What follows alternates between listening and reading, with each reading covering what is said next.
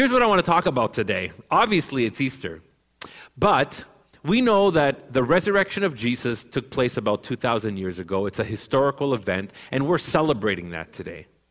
But about eight or 10 days before Jesus rose from the dead, on that first Easter morning, he declared these words in the middle of a funeral service. This is what he said He said, I am the resurrection and the life. The one who believes in me will live, even though they die. And whoever lives by believing in me will never die. I mean, what an outrageous claim. In some unique ways, He's telling us He is resurrection, and He's inviting us to experience resurrection life in Him. Man, the world these days needs to hear this so much. And the message of resurrection is so relevant today and I'm so excited to jump into this story. Now, I want to tell you where Jesus said this and why he said it. It's kind of a pre resurrection, resurrection story. Does that make sense? A pre resurrection, resurrection story. We know the resurrection of Jesus took place, but about eight or 10 days earlier, there's another resurrection story. So I'm going to tell the story. I'm going to do something different today. I'm just going to walk through the story and, and have some highlighted commentary along the way. I figure this is our first live stream stream Easter, and so why not try something different? Now, we're going to be getting this story from uh, someone named John. He was an eyewitness of Jesus. He was one of Jesus' disciples. And John tells us this story. In fact, if you want to read it later, it's found in John chapter 11. If you're familiar with the Bible, it's easy to find. If you're not familiar, Google John 11 or check it out on Bible Gateway and read it there for yourselves. but here's the story it's about a guy whose name is Lazarus. Jesus gets news about his close friend Lazarus, who's very sick. In fact, he's kind of like last breath of life type of sick. That's how sick he is. Jesus is close friends with the family, with his sisters Martha and Mary. We get glimpses of it in the Gospels that he probably hung around their home and spent time with them, shared meals together, relaxed together, maybe after supper, maybe played first century Uno, who knows, or first century Monopoly. I got, I got no clue. But he knew them well, he was friends with them, and he gets this news. Now, strangely, Jesus is, is optimistic. In fact, one of the things that Jesus says is that this sickness will not end in death. He's kind of certain about that in some way. And of course, this is probably why one of the reasons Martha reaches out to Jesus. I mean, yeah, he's a family friend, and maybe she's pulling a favor, but why? Because she knows Jesus and she knows that Jesus heals people, or he has healed people, and she's probably seen this and heard it and seen the evidence. So she's reaching out through someone to get the news to Jesus that Lazarus is sick. Now, even though Jesus is really good friends, he takes like two days to decide if he's going to make the trip. He finally decides, and he's determined. In fact, he tells his disciples, Look, I'm going to go there and wake Lazarus up. Now, intuitively or maybe divinely, Jesus uh, you know, believes that Lazarus is dead. And he anticipates that something great is going to happen out of this tragedy, out of this desperate story, that is going to spark belief in the people who are there, including Lazarus' sisters. But obviously, Jesus does leave late, and Jesus arrives like really late. Lazarus, in fact, has already been in the tomb for four days already. I mean, four days. So Jesus is late. I, I, I, don't know. If I was in Jesus' shoes, i would really kind of feel like I'm behind the eight ball. Have you ever, I've had this recurring dream like all my life since I'm a teenager that I wake up and I'm late for everything all day, or I'm supposed to do a presentation and I have no clue and I'm not ready yet, or I'm supposed to get somewhere and I don't have the right clothes. You ever have that recurring dream when you're either really embarrassed or really late or not prepared?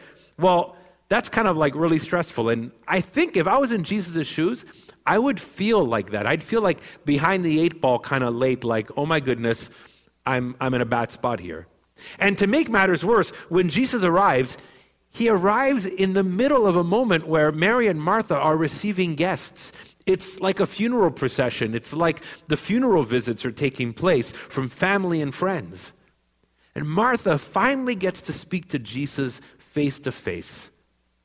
And she's not happy. I mean, she's Lazarus' sister. She sent this news to Jesus. Jesus is late. She's not happy. In fact, this is what John tells us that Martha says.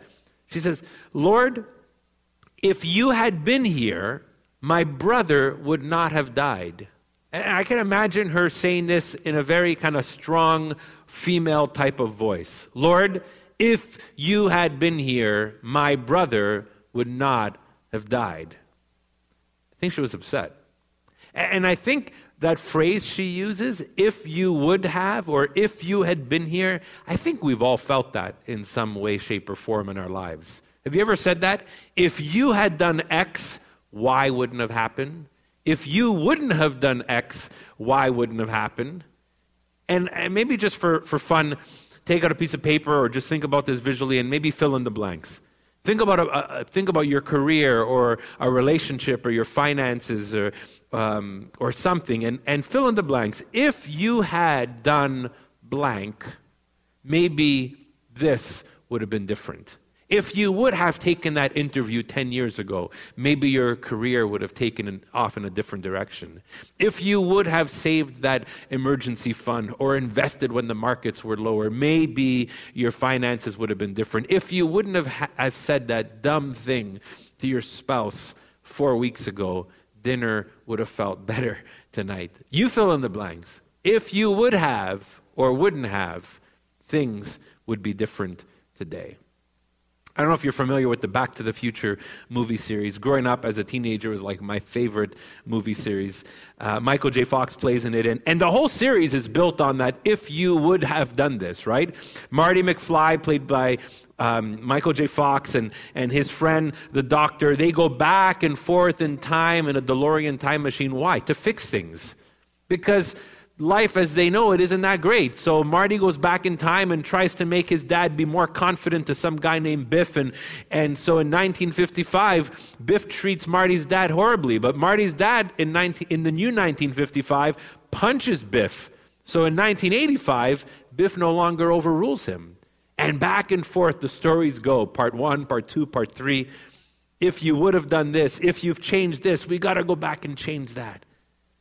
But here, here's the reality. I mean, since we can't time travel, at least I can't, these if you had moments really show us how little control we have. How little control we have. And it reveals our human errors, it reveals our blind spots, it reveals our frailty, it reveals our struggle. And here's Martha in that moment. She's having this if you had moment and it reveals her anxiety and it reveals how little control she's in. And sometimes our life feels like that. But look what happens to Martha. Jesus promises her that her brother will rise again. Now, that, that to me and you, maybe that sounds kind of like outrageous, but Martha actually understands this because it was very normal for a Jew in that time period to believe that resurrection in the future is something that God promised his people. That life on earth wasn't all that life was about, and death was not the only stop. They believed that resurrection was part of God's plan for the future. But here's where Jesus throws this curveball. Here's where Jesus, you know, ups the game, declares who he really is, where he really shows us what he's capable of and what authority he really has. Because then he tells Martha these words. We read them already. He says, I am the resurrection and the life.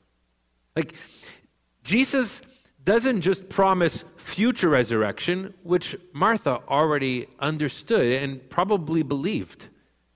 Jesus doesn't just point to his own resurrection, which is going to happen in about eight or 10 days from this scene, but Jesus declares that he is resurrection and he is life.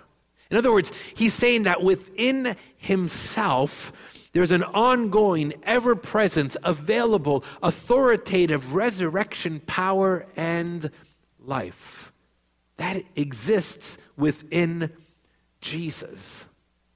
That's his response to Martha. Now, we're going to come back to this conversation later, but I want to finish with the story because I told you I'd keep telling the story today. Martha and Mary are now together with Jesus. Jesus has arrived in their region. Family and friends have started to follow them to the tomb. And now we get to this real somber moment in this day. Mary is emotional and weeping. The friends and family members, John tells us, are also weeping and emotional. They're deeply grieved. And this moves Jesus. In fact, immediately Jesus says, Get me to the tomb, get me to the tomb. And as they're getting to the tomb and people are breaking out in this emotional grief, John tells us that Jesus himself bursts into tears. In fact, in one of the shortest verses in the Bible, Jesus wept. It's a famous verse. And I think it's famous for very good reason because it's one of the most revealing moments of Jesus' heart. And if you track with, you know, how we teach the scriptures here at Westside, we often say we read the scriptures backwards from Jesus. We, we look at Jesus, we discover who Jesus is, and then we look at all of Scripture and interpret the Scripture through the lens of who Jesus is. Because Jesus has come and fulfilled all of God's purposes, all of God's words, all of God's prophecies, all of God's intentions. And so it's a revealing moment in Jesus' heart. But because Jesus gives us the best reflection of who God is, it also gives us a glimpse into God's heart. See, he's burdened over the suffering of humanity. And Jesus here is burdened over the reality of this death and over reality of the pain it's causing and the kind of grieving that humans experience because death separates so abruptly. Ironically, this week was an interesting week for myself and particularly for my, my wife and her family and all of our family, all of our immediate and extended family.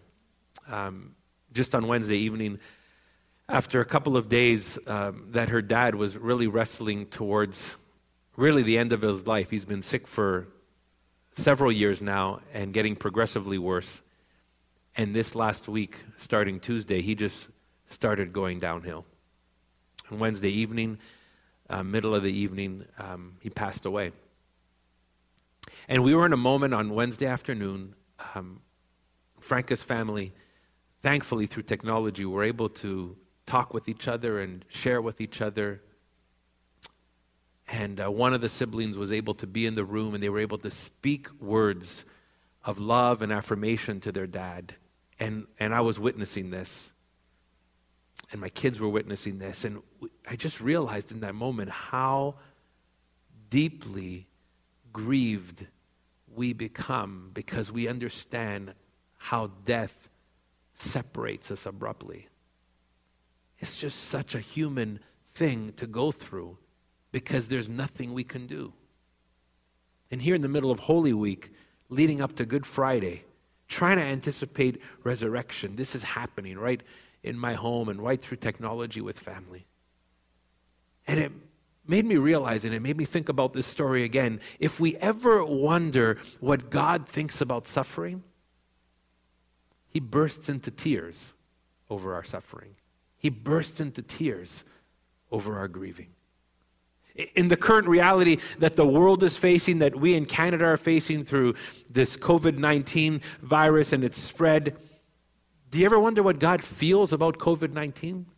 God weeps over COVID 19. He weeps when he sees people in China and Italy and Spain and France and in America and in Canada in ICU units, grasping for their lives. He's deeply moved by their pain. That's the heart of Jesus, that's the heart of God. You know, some have been asking lately, you know, what is God uh, thinking of this? Or some even ask, did God, you know, send this virus? You hear some radio preachers or TV preachers, you know, get on the news and say that God is judging a city or a state or a province or the world. And for sure, our world is messed up and our world is broken and our world is sinful. But the question is, did God send this virus? And I struggle to believe that God would send this virus. Now, I'm not saying that I don't see God as all sovereign and all knowing in what he and, and wise in what he allows or doesn't allow or can interject in. But when we track with the story of Jesus, and we recognize that Jesus gives us a picture of who God is. And we see that when Jesus announced God's kingdom breaking into the world, something we don't see Jesus do is give sickness or give disease or give curses. No. Jesus grieves over our sin infected world and the multiple pain and suffering that takes place. But when he came announcing God's kingdom, and he came communicating the vision of God's kingdom and the life of God's kingdom. And, and he shows us the power of God's kingdom. What does he do when he shows us the power of God's kingdom? He heals and he restores and he comforts and he frees and he brings back to life. That shows us the heart of God. That shows us the heart of Jesus that grieves over the pain of our world, but also when he brings God's kingdom, he brings joy and peace and restoration.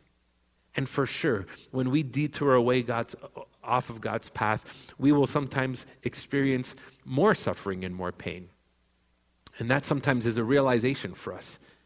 But the heart of Jesus, the heart of God's kingdom, is to confront the sickness and pain in our world. Now I'm going to get back to the story.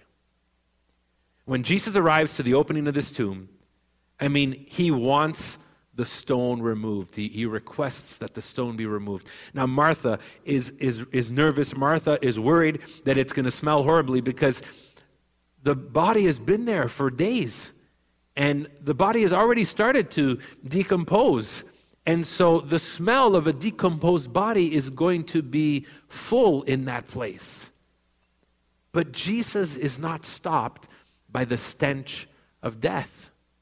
Jesus is not stopped by the worry of decomposition.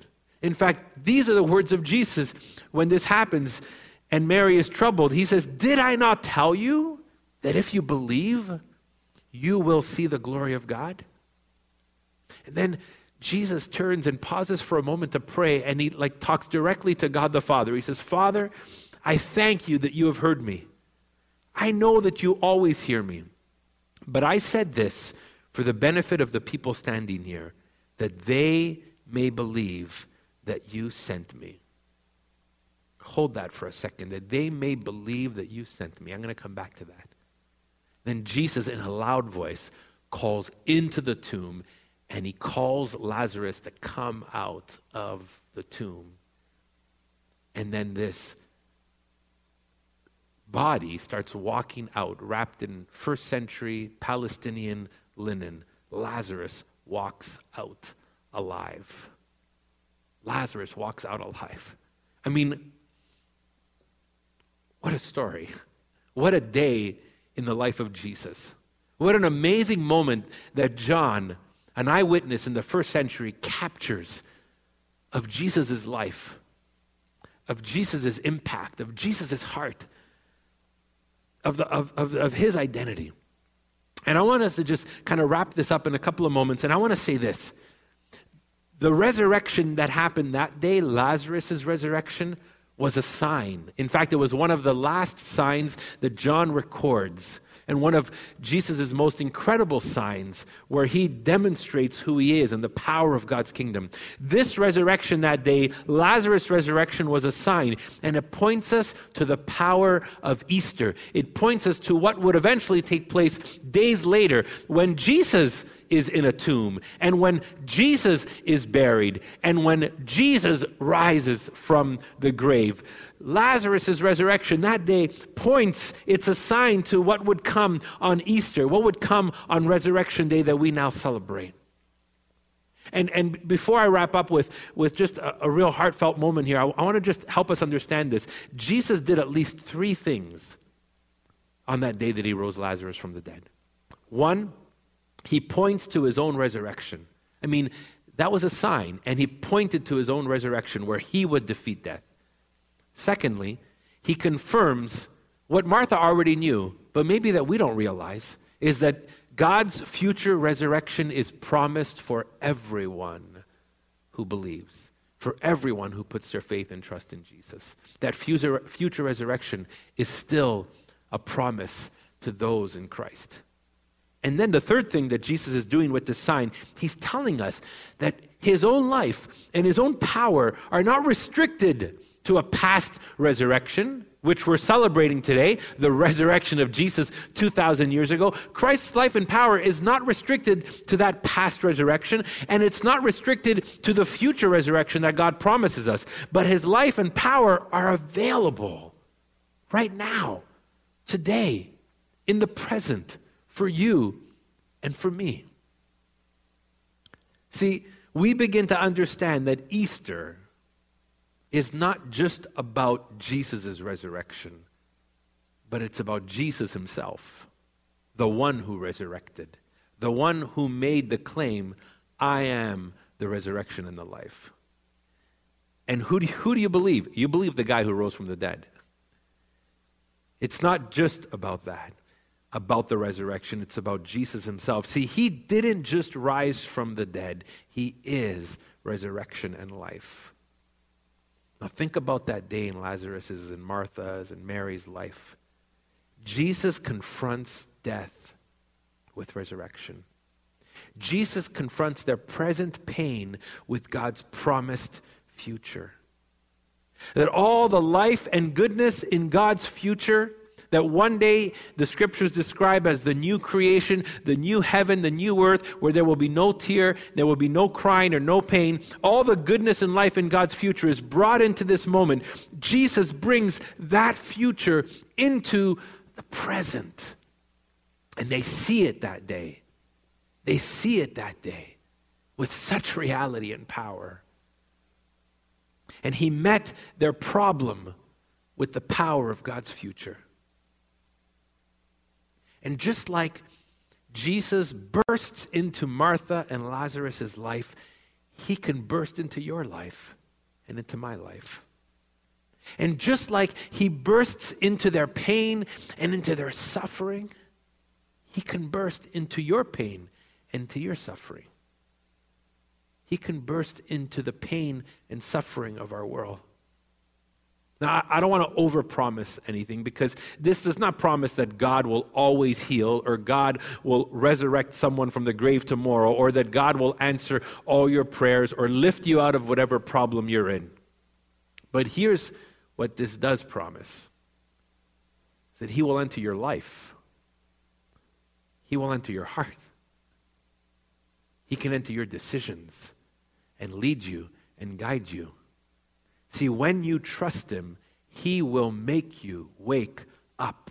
He will make you come alive to a new kind of living, to a new kind of reality, to a new kind of possibility, to a new kind of hope. And that's bigger than a healing. That's bigger than a problem solved. That's bigger than provision because it changes your life now and it changes your life into eternity fact, this is what Jesus said, right? He tells Martha, The one who believes in me will live, even though they die. The one who believes in me will live. Backtrack in the Gospel of John, chapter 7, Jesus says, Whoever believes in me, streams of living water will flow from them. That's the kind of new, kind of qualitative life Jesus wants to breathe in us when we believe in him we begin to experience a kind of life that flows from His life. And because that is true, death no longer has a hold in eternity. Death is not the final stop for those who believe.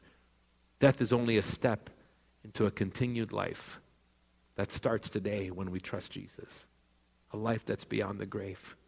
See, when someone believes in Jesus, they start a new life from a new source, which is an eternal kind of life. One author, Scott Sauls, says it like this He says, If your hope is anchored in Jesus, the worst case future scenario for you is resurrection and everlasting life. Isn't that awesome? If your hope is anchored in Jesus, the worst case future scenario for you is resurrection and, and everlasting life. That's the promise. But I want you to just catch something here because what he tells Mary is significant, right? He says, The one who believes in me will live. That word, that little phrase, will live, could also be interpreted, you will come alive. When you, the one who believes in me will come alive. Or you, uh, even a better way to say it is, the one who believes in me will be woken up. Will be woken up. So that means that we will be woken up. That means that even today, in our everyday life, even today, in our everyday life, in our ordinary life, Jesus can lead us and empower us and rescue us and forgive us and guide us and pour his wisdom into us. Because when we believe in him, we wake up to a different kind of life, a new kind of life. That's the promise of Easter. That's the promise of resurrection. And Jesus is able to fulfill that promise because he said, I am the resurrection, and the life. Early Christians have experienced this. Said everyone who is in Christ is a new creature. The Apostle Paul said this to one of the early churches. Everyone who's in Christ is a new creation. The old is gone, the new has come. Something is woken up in us when we put our faith in Jesus. The early church, they experienced that. I've experienced that. Many of you listening have experienced that. You know that there is something qualitatively different about your life today because you have put your faith in Jesus and you've trusted him. The Apostle Paul said, The same power that rose Jesus from the dead lives in you. He was speaking to believers, to Christ followers. Man, what a beautiful promise. And here's my call today. I mean, many of you are listening that have experienced what I'm talking about, but maybe you haven't experienced the, the fullness of it and you're longing for more of that. And as we grow in Christ, we can come to grow into the fullness of this life that God offers us in Christ. But many of you that have, are listening today, uh, you know, if you've experienced this and, and, and you're just sitting back and saying, I'm grateful. Easter is a day where you're grateful because you know this is true. This was true for myself this week. When my father in law was passing away. And we were sitting together with my family and just on, on a merged call and, and on a screen, and, and, and this moment was taking place. But we were able to pray because my father in law has put his faith in Christ, and, and we were able to pray for him that he would truly experience this peaceful transition into being rest, to rest in God's presence.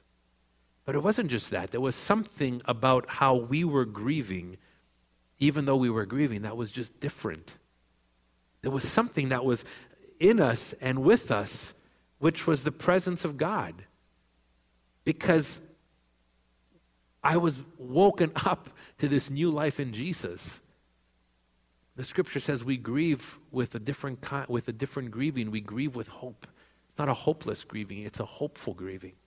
And even this week, in the middle of this tragedy, there was something different that was happening, something that was part of this new life that God has given us because we've put our trust in Jesus. And many of you know what I'm talking about. But some of you listening today are listening to me, and, and you have a deep longing in your heart for this. You have a deep longing to understand this and to grow in this and to maybe step into this and to experience this. So I want to ask you today as we close what Jesus asked Martha. Jesus simply asked Martha, Martha, do you believe this? Do you believe that I'm the resurrection and the life? Do you believe that if you put your trust in me, you will come alive and be woken up? Do you believe this, that by living uh, and be- because of this belief in me, you will come to know this new life? And that's my question to you. Do you believe this? And I want to invite you right now wherever you are, whether you're watching this on your phone, in your living room, in your kitchen, in your bedroom, I want to invite you right now to make this, consider this decision to believe. To believe in Jesus means to, to put your trust in Him, to trust Him, to, to, to choose to respond when He invites you to follow Him. That was His first question to disciples Will you follow me? To believe in him is to trust him, is to follow him, is to learn from him, is to receive from him. Martha responded, She said, I believe that you are the Christ, the Messiah, God's Son, the one whom God sent into the world. It's, it's a verbal and mental and, and emotional, all fit in response to saying, Yes, Jesus, I believe in you. And I want to invite you to consider that decision today because this is, this is something that's true. And this will probably come up on the screen or we'll put it in the comment section. When you believe in Him, you start living in Him. It's when you believe in Him, you start living in Him. When you believe in Him, you come alive. You're woken up. Now, I don't often do this at the end of a gathering, and I've never done it on a screen. But I want to lead you through that. Because maybe you're here today, maybe you're listening, and, and, and there's something in you, and you're being prompted in your heart. There's something stirring in you where you're recognizing you're missing something, where you're recognizing that you long for something that you don't have. This invitation, this offer of Jesus, missing this kind of life Jesus offers you, present and future. But today, maybe you're seeing Jesus more clearly. Today, as we've talked, as we've unpacked this story, as we've celebrated resurrection, maybe there's something in you that says, I think I see Jesus more clearly today. I'm understanding him a little bit more. And my invitation to you is to respond to that. To say, I believe that Jesus is the Christ, the Messiah, God's purpose, God's Son, the one he sent into the world. And now, post his resurrection, we can say, the one who died, the one who was buried, the one who rose to life, the one who ascended into God's presence. And so I want to invite you to pray that with me today. I want you to invite you to consider that with me. So we're going to take a moment, we're going to pray. And simply, just with some of the words I described this with, if this is where your heart is at today, I want to invite you to respond this way. You can simply talk to God like you talk to a friend. Dear God, I am recognizing my deficiency without you, my lack of true life without you. I'm recognizing my brokenness. I'm recognizing my sin. And I confess that I recognize that I need you and want you to lead me. God, I put my trust in you. I believe in your son Jesus. I believe that you sent him into the world. I believe that he died and was buried and rose again. I believe he is resurrection and life. God, as I put my belief in you, I trust you to give me new life and life to the fullest and life eternal.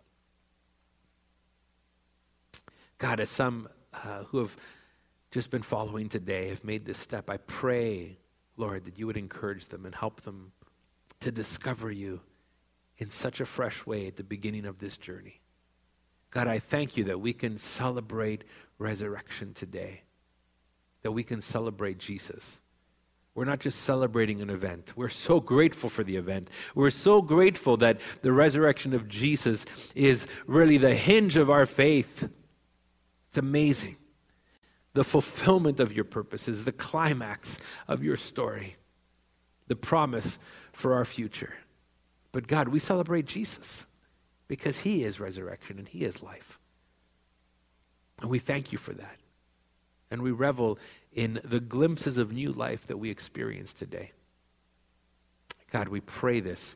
And we pray this for the world around us, how the world needs resurrection, how the world needs to come alive, how the world needs to recognize, God, that they need you and that you long to give them life. Lord, may the world around us recognize that you're a God who, who bursts into tears because of the pain and brokenness in our world. But you're also the God who comes and confronts our present pain and our brokenness with your promised future. You give us glimpses of it even today as we trust Jesus. We pray this in your name. Amen.